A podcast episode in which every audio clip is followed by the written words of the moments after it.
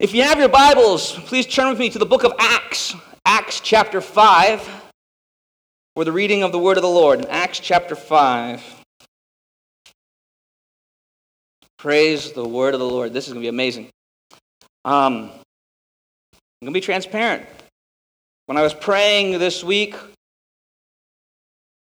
the Lord said, I gave it to you. And I just had to write what was on my heart. And so bear with me. Acts chapter 5, starting in the first verse. Now, a man named Ananias, with his wife Sapphira, sold a piece of property. He kept back part of the proceeds with his wife's knowledge and brought a part of it and placed it at the apostles' feet. Then Peter said, Ananias, why has Satan filled your heart to deceive the Holy Spirit and keep back part of the proceeds of the land? While it remained unsold, was it not your own?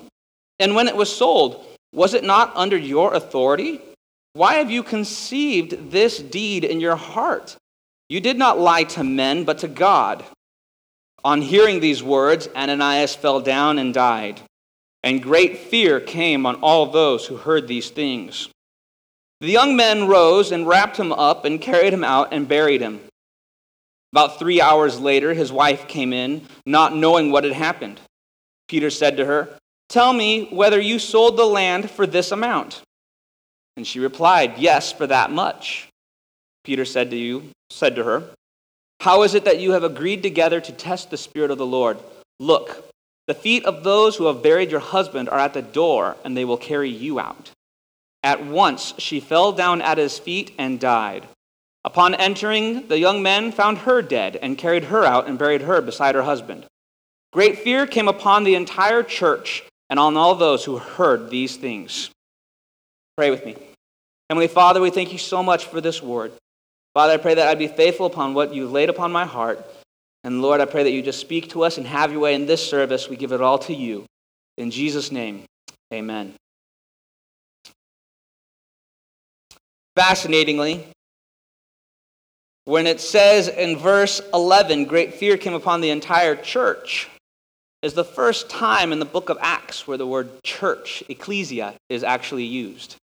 It is not used anywhere else before that time. That is the first moment it's used. And it's used in conjunction with Ananias and Sapphira.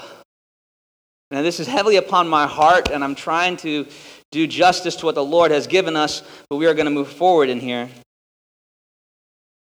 Ananias and Sapphira were moved somewhat out of jealousy to sell a field. In those days, when there was great need, the believers would sell their fields and they would donate the proceeds or donate the amount to, to the church for the church to do the work. And they saw the recognition some people were getting, and so they thought, let us do the same. And so they sold a field, kept part of the amount back, and told the apostles, this is what we sold the full, this is the full amount of what we got for the field. Here you go. And they said, this is the whole amount. And they gave it to the apostles and they pocketed some of it. Now, was it wrong for them to keep it? Keep part of it? No, that was not wrong. What was wrong was lying to them and saying, here's the full amount. Okay? Here's the full amount. And they lied and they said, here's the full amount. And they gave that and they said, here it is. And then they pocketed the rest. Now, if they said we sold a field, we kept this much for ourselves, we felt led to give this much to the church, that would have been fine.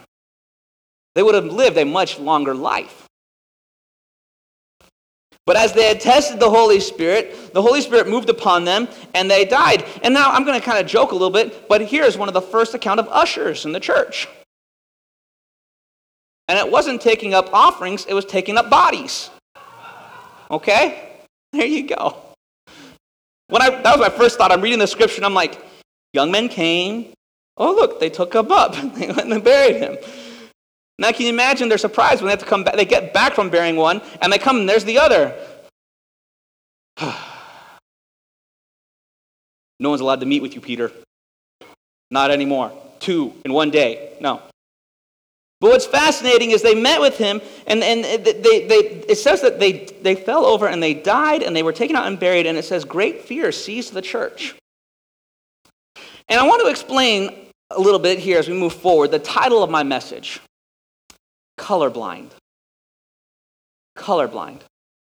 And it's not, I'm not referring to, to, to racism or sexism or any other isms out there. I'm not referring to any of that. What I'm referring to is simply seeing things the way they really are. I debated about it, but I didn't feel it was a proper thing to do.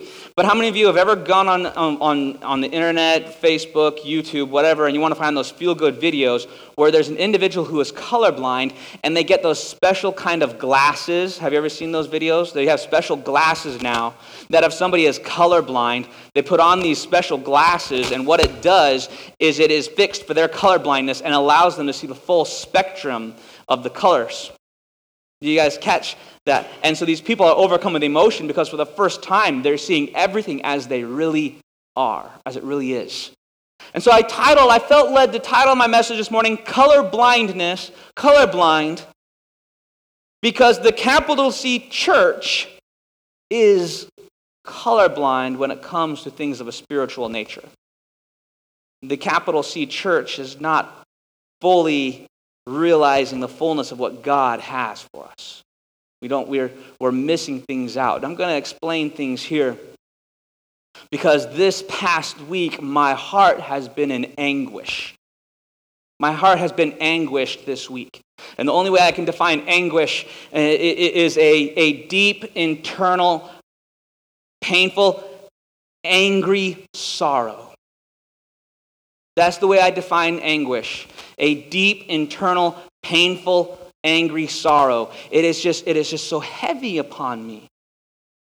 Because we're living in a day right now where we, we, we, we, we, the New York just passed the Reproductive Health Act, which says you can now abort babies up to their birthday.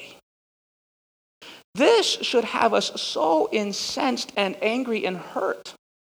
This is, this is a terrible, terrible thing. Especially when you have doctors and scientists saying there's no reason for any such behavior, any such action from the second trimester. When, when infants can be a C sectioned out and live at 21 weeks. You realize this, this is the equivalent. This means like this if Amanda were to have difficulties and little Josiah would have to be born right now, there's a chance he could survive. Do you see? Do you see this? And so we live in a day and age where the mass population is saying, we want this. At least New York is saying that. Praise God for Iowa, and they passed the heartbeat bill. That's amazing. That's a blessing. I saw that this week.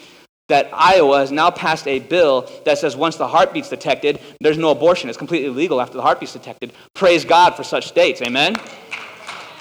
Amen. But I really wish I could say that that was the whole iceberg because the sad reality is it's not.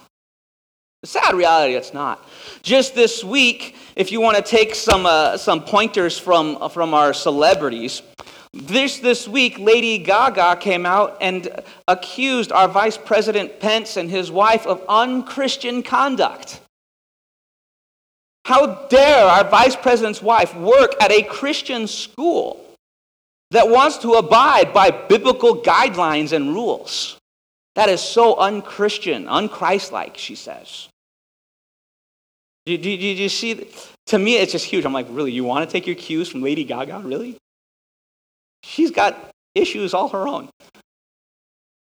But we see that there's these things going out there, and what's happening is that we have entered a phase of our world at a grander scale the Bible tells us that the last days are going to be like the days of Noah, where it says, everyone did as they pleased.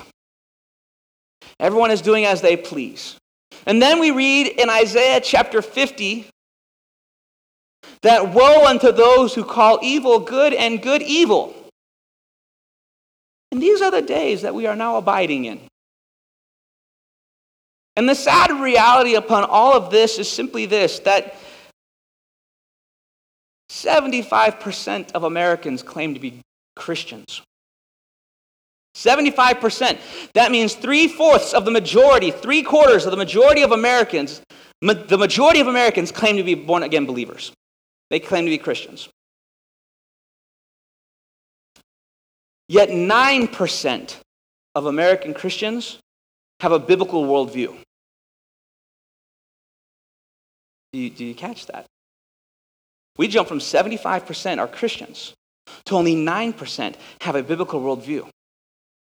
And of all those Christians, more than 45% claim to either seldom or never read their Bibles.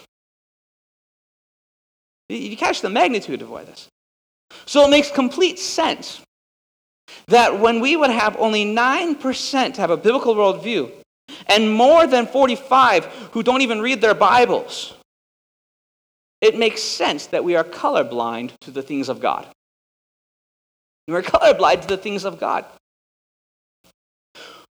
We came to this point in our country because what happens is the salt stops being salt, and light has ceased to be light.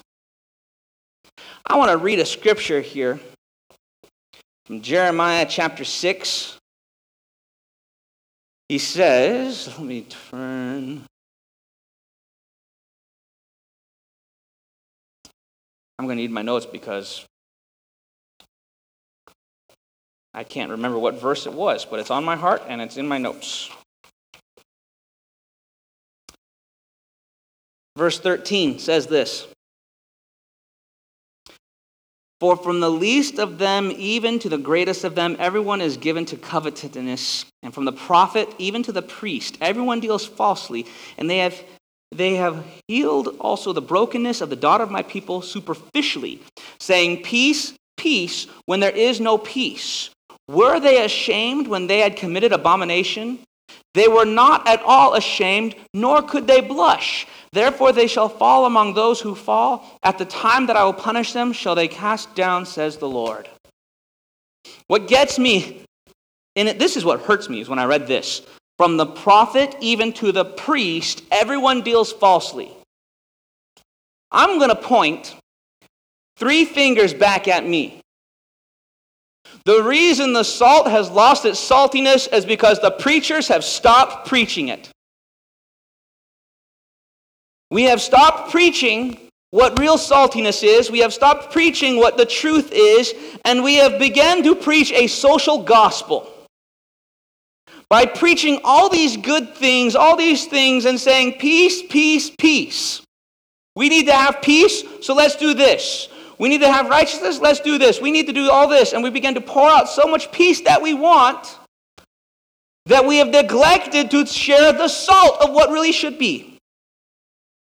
Because here's the reality salt is a preservative. Salt's a preservative. But at the same time, if you have got a cut in your arm or in your leg and there needs to be health, but there is none, if you jump into the salt water of the ocean, you will feel the stinging of the salts. And so, yeah, salt is a preservative, but salt also brings with it a little tinge of pain because something's got to be dealt with. And what has happened in the church is that people have said so much whatever the tickling ears want to hear, as it says in Thessalonians and Peter and Timothy. The tickling ears want to hear so much in 2 Timothy that we have allowed ourselves to let the tickling begin and we have neglected to share the proper truth of God. And because we have done the tickling for so long, and when I say so long, I'm talking tickling for generations. I'm tickling for generations. Because you want to know why? Because Generation Z Generation Z is everyone born after 1999, which means this year there's going to be some 20 year olds out there. Generation Z, only 4% have a biblical worldview. Did you see that drop? 75% of Americans are Christians. 9% have a Christian worldview, biblical worldview, a worldview filtered through the Bible. Generation Z, 4%. If you were to go back to the 40s, 50s, 30s, the biblical worldview was as higher than 25%. Do you see this generational drop that has occurred? And the reason this generational drop has occurred is because we've been tickling ears for way too long. way too long. And what has happened is a generational curse of color blindness. We see, I don't have my daughters, I'm going to use this. I'm going to take a from a playbook I saw before at another church. They used the tissue boxes. We see the tissue box. We see the burgundy, the red, whatever color, we see this. We know that I'm holding something dark. We know that I'm holding something that has a life on the thumb, but that's all we see. That's all that we recognize. Because the color blindness hides the reality of the details of this box. And so the color blindness doesn't tell us what it is. We are missing out the full truth of what this really is. Because we have allowed ourselves to be tickled by the falsehoods. And it is not your fault, it's not the church's fault, it's the preacher's fault. Because the preachers have not been planning the full truth of God. And they say, This is what you want to know, this is what you want to hear, here you go. And we are missing out. Try to pass your driver's license being colorblind. Why do you run that red light? Well, I thought it was green. We miss so much more important truth in there. But the reality is, we have to see things where we really are. We have to recognize that that is red. We have to recognize what green is. We have to see the truth and the reality of all these colors around us so that we can properly call out what needs to be called out. In 1 Corinthians chapter 5, Paul is writing to the Corinthian church and he is explaining to them, he's addressing issues. Concerns were brought to Paul from the Corinthian church. And what was brought up was so much truth and so much, so much difficulty that Paul had to write out to them word got to Paul that the Corinthian church was divided. I follow this person, I follow that person, I follow this one. Paul said, Don't. Jesus Christ is the only one. Follow him. But then he had to address something so important in, in Corinthians chapter 5.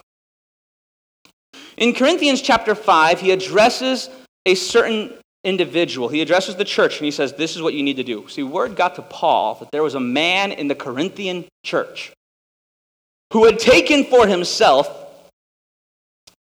his father's second, third, whatever down the line, he took for himself his father's wife as his own.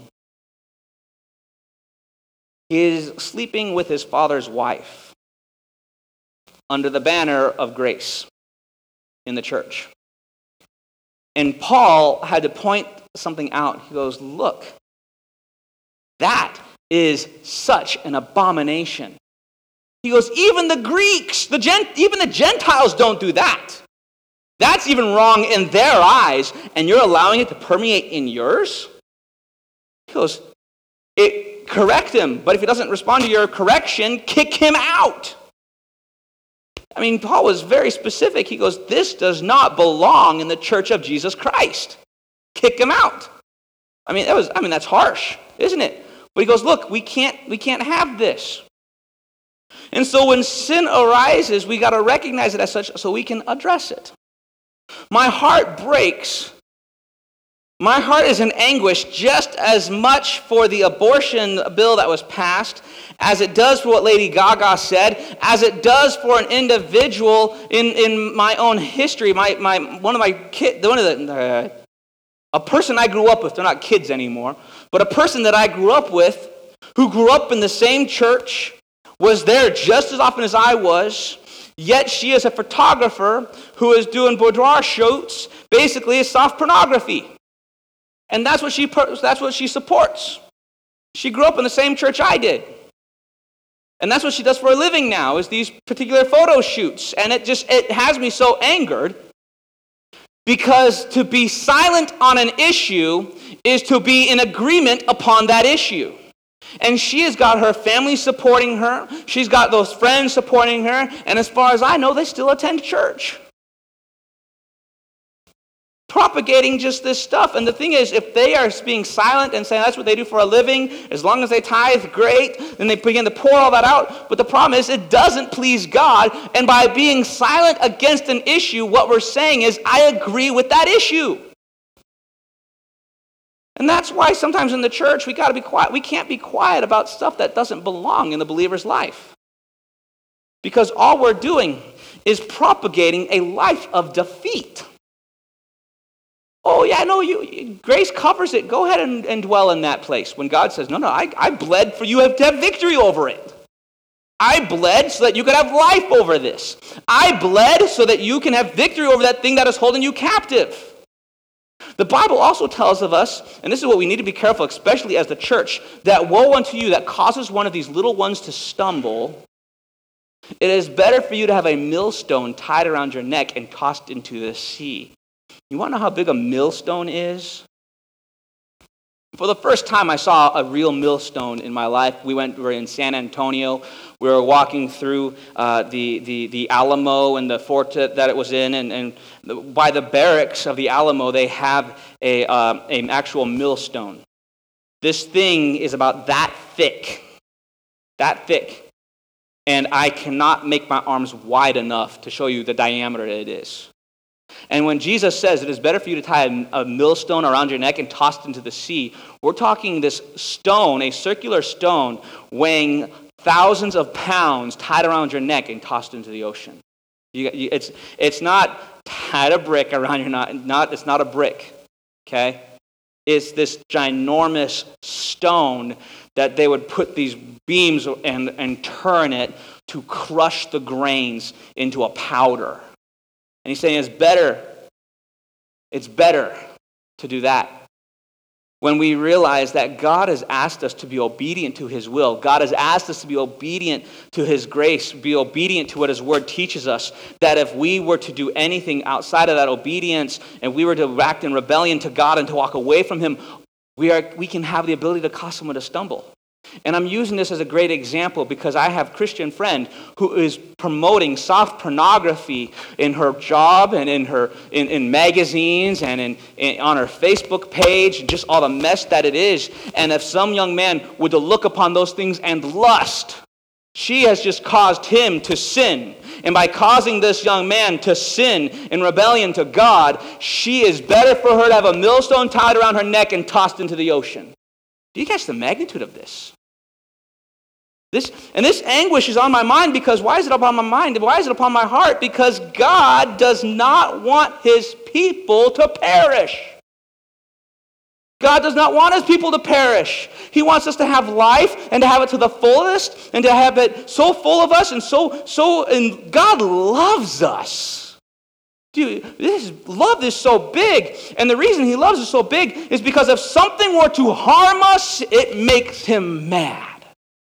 Come on, parents, agree with me on this because I'm going to make a great point. If someone were to harm your loved one, what is the smallest payback you'd be willing to give? We giggle because we know what's true. If someone were to do something that would hurt our child, if somebody were to bring harm to someone we love, our response sometimes is violent. One of the most um, overwhelming things I've ever experienced, and it's only happened once because I became a parent once and I just added to my children. But when Elijah Stephen Quigley was born, when Elijah was born, Amanda was half out of it. She had a C section. And uh, I go in there the first time to see them together and to see her holding him. And I'm just standing by the bed and then those emotions for the first time, fatherhood just hit. And I was so overcome with a vengeful spirit. If somebody were to hurt my child, a nuclear weapon is not big enough. My mind goes to that scene in the movie The Patriot uh, where, where, where Mel Gibson's character, his son, gets hurt and he just goes berserk with an axe in a river. That was, this, that was the image in my mind. Someone hurts my kid, get me an axe, get me a river, and then get me a bath afterwards because I'm going to be red. I, I say that colorfully because I want you to understand. Why? Because I love my child so much that if something's going to harm him, I'm going to make sure it's done. That emotion hit me. I'm watching, I'm looking at Amanda and Elijah just sitting there. You know, Elijah's only a few hours old, and that emotion hits me. I'd never experienced it before. It contorted my face. I had to look away because I'm like, I don't want to see me looking at this with an angry face. I'm like, I gotta look away because it, it over the emotion overwhelmed me so much that it made my face respond. I was starting to grit my teeth because if God, if something ever happened to that child, God forbid I ever get set loose on them. Where do you think that kind of emotion comes from?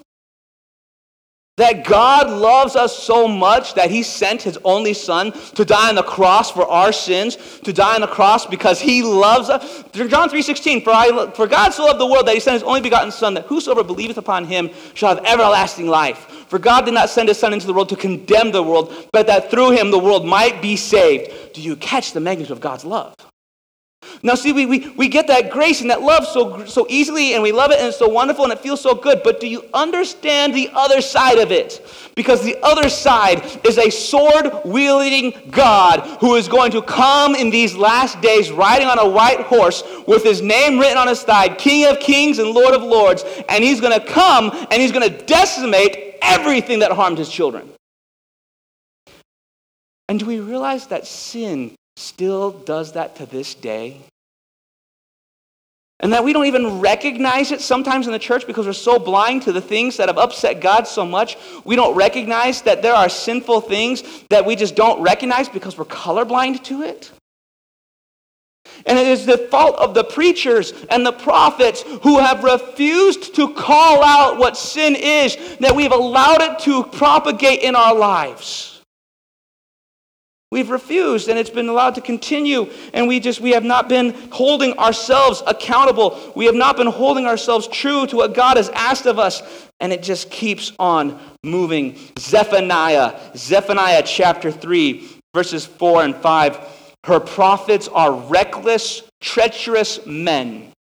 Her priests have profaned the sanctuary and done violence to the law. The Lord is righteous in her midst. He does no unrighteousness. Every morning he brings justice to light. He does not fail. And then this part should hurt. But the unjust know no shame. No shame. The reason that is, this is what's really hard. We have 75% of the American Christians, Americans claim to be Christians, yet less than 9% have a biblical worldview. I'm going to say something really important here. If more than 45% are not reading the Word of God, then they don't even know the heart of God. And if we don't know the heart of God, how can we have a biblical worldview?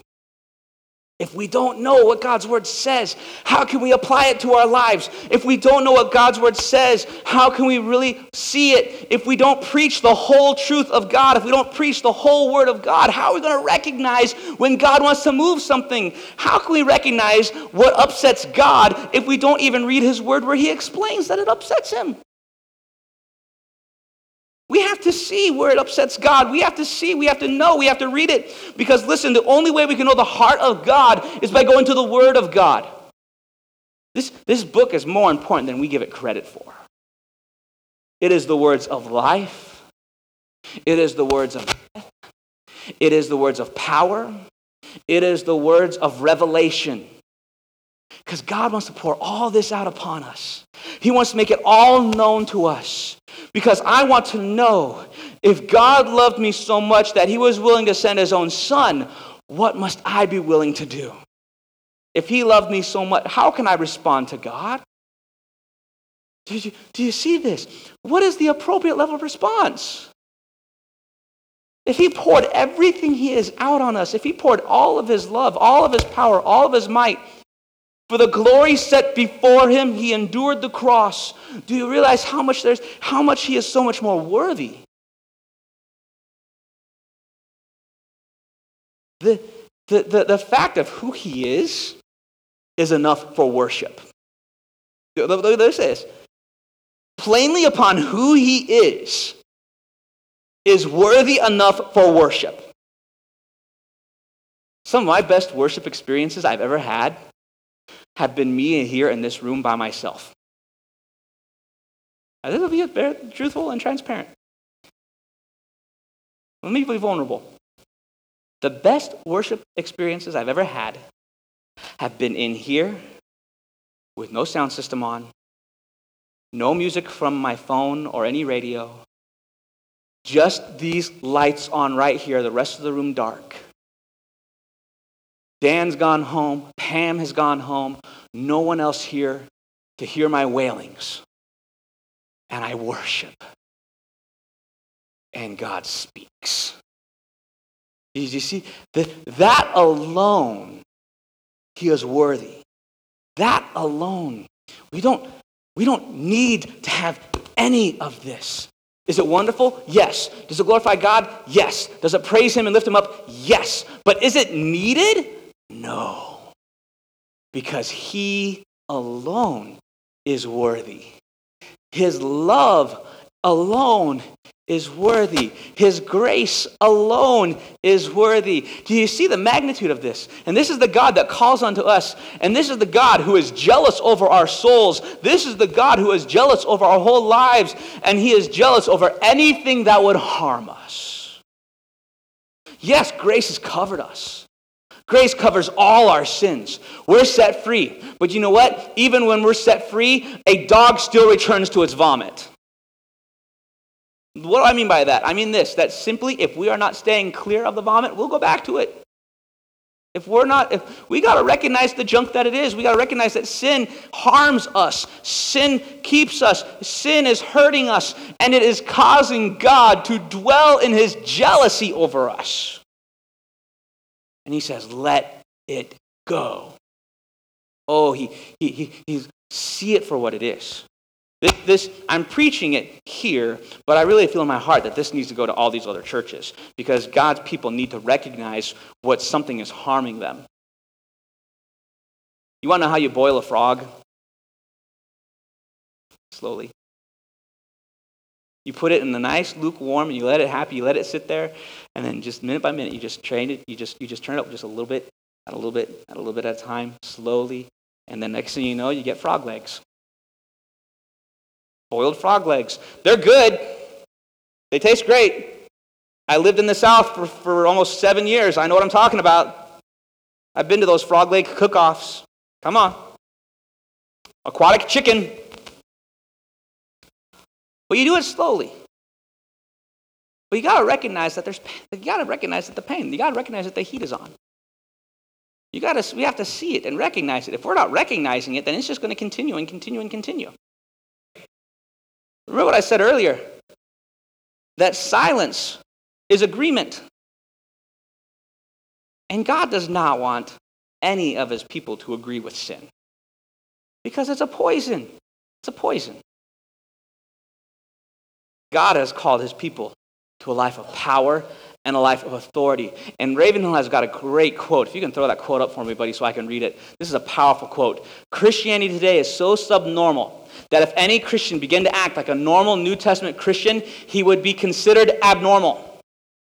You catch the magnitude of this?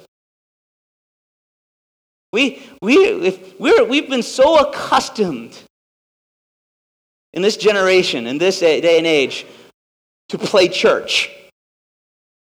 Where as long as I say, praise Jesus when I talk to the preacher, as long as I show up every week to church, as long as my Bible is dusted off in time for other people to see it, I'm good. As long as I got my get to heaven free card stamped, I'm good. It's so subnormal that if we begin to act like normal Christians, normal New Testament, Bible believing, walking in the authority and the power of our true identity, walking in the endowment of Jesus Christ's power, the Holy Spirit dwelling upon us, do we realize how weird we would be? I decided in my heart to do something, and I'm practicing because it means changing my behavior.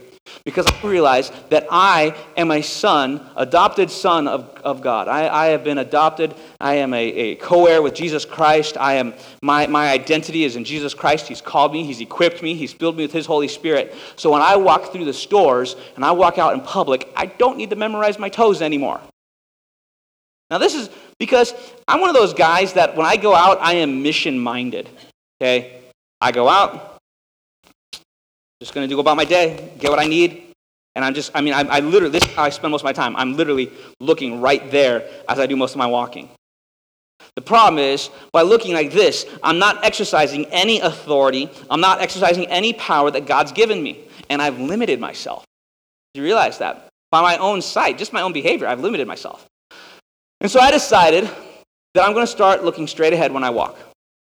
And that when I bump, when I see people, I'm going to look into their faces. So I tested it at Walmart. See? Already I'm digging my own grave. I tested it at Walmart. I helped three people find stuff in the grocery stores because they had no idea where to look. And they just wanted to talk to me about it. I helped a woman find catnip. I was literally just trying to get around a blockage in an aisle, and so I went down the pet aisle, and this lady was standing there. Do you know where the catnip is? Because I looked at her in the face. It's so unique. But how many opportunities are we missing because we're acting like subnormal Christians?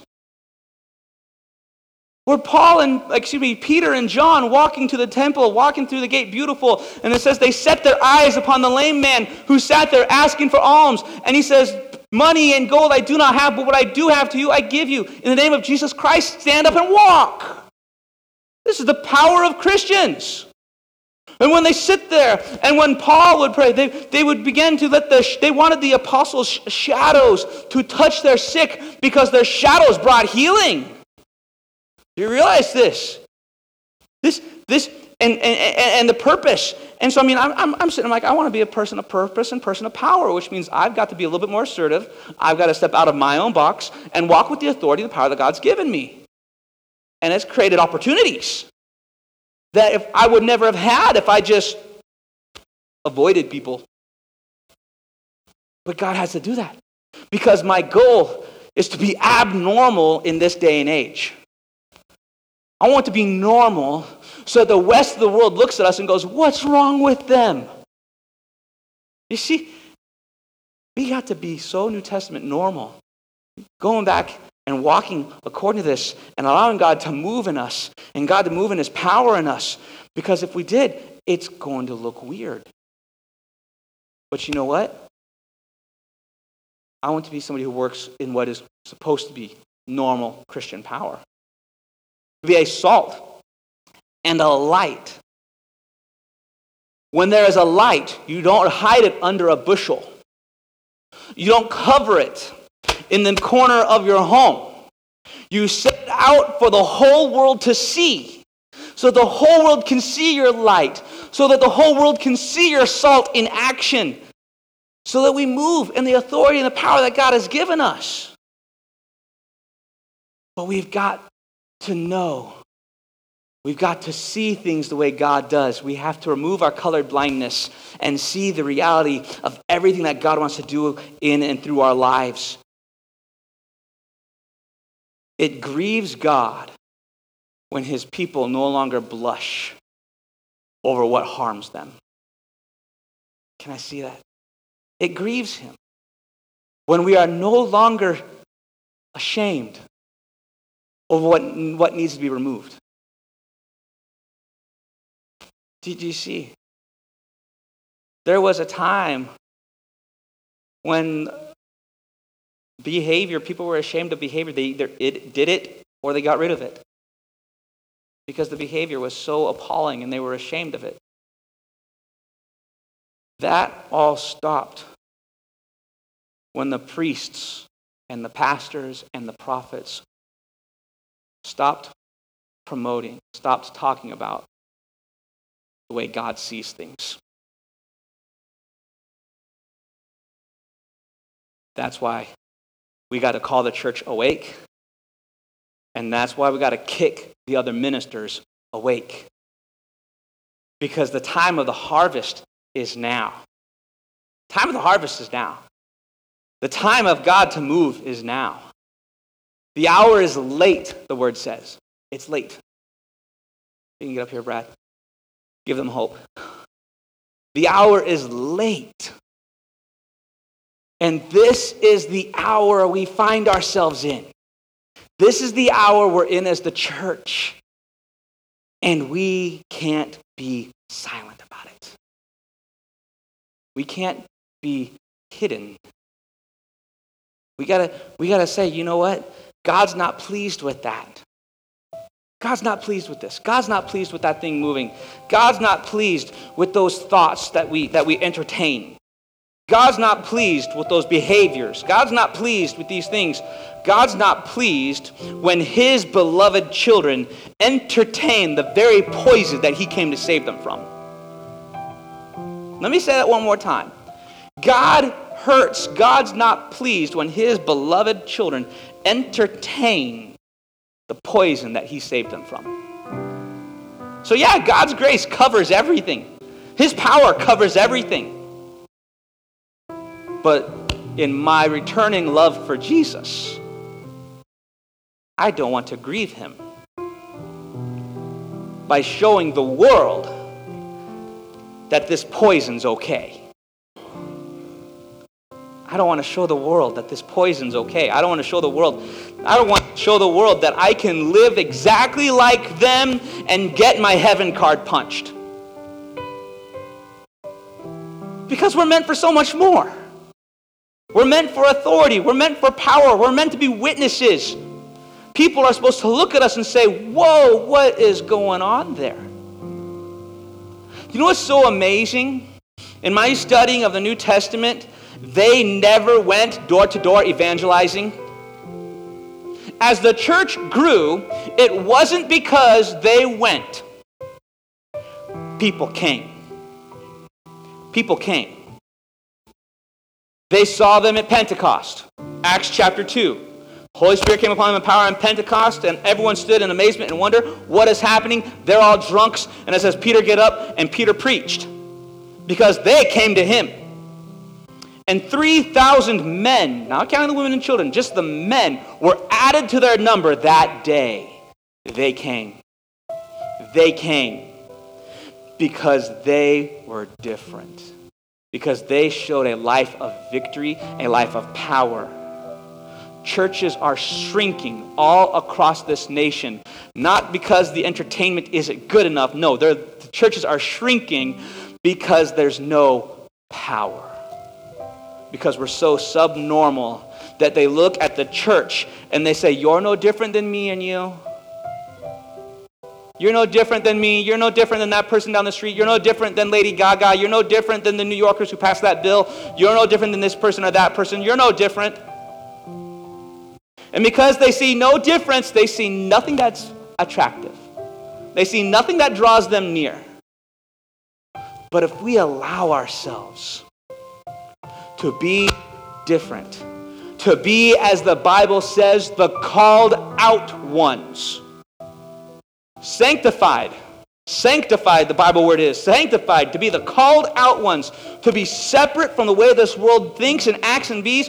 We are to be salt, not the salt to preserve the age we're in. We are to be the salt to preserve the truth of God's word. Amen. Amen. This is heavy, but this is what God laid upon my heart. Because when I was a 19 year old man in Bible college. Me and a buddy were sitting in his office, and he said, Are you ready for conviction time? And I said, Sure, lay it on me. And he turned on a preacher who was preaching in the 1960s. The recording was awful, couldn't understand a thing. But this preacher preached the Word of God, and it was one of the first old time preachers I've ever listened to. And now I read all of his books. And Leonard Ravenhill spoke a message, weeping between the porch and the altar. And I decided right then and there that if I'm going to be any kind of preacher, I'm going to be a preacher who says, Lord, I cannot give a message unless you've given it to me first. I'm not going to put a study together and just give a study for the sake of having church. Ravenhill wrote in his book, Revival Praying, he told the story of one of the greatest sermons he ever heard. They had worship, preacher got up, gave the benediction, send everyone home. Because God did not give him a message that morning. So, my prayer is that whatever God lays upon my heart, however joyful, funny, convicting, powerful, whatever that message is, it's going to be what God wanted me to say. That's why I only open this book up if I need it.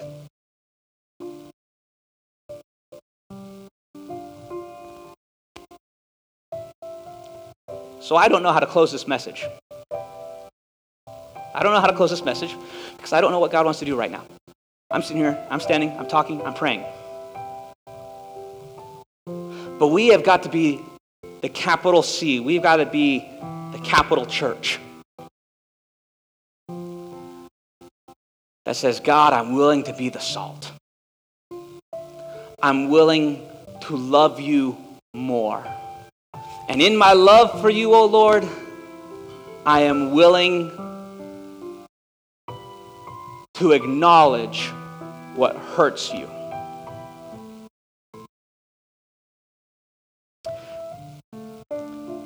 Father, we hear and we love you. We worship you this morning. We exalted you. We exalt you. Lord, you reign. Hallelujah, you reign. And Lord, we want more of you.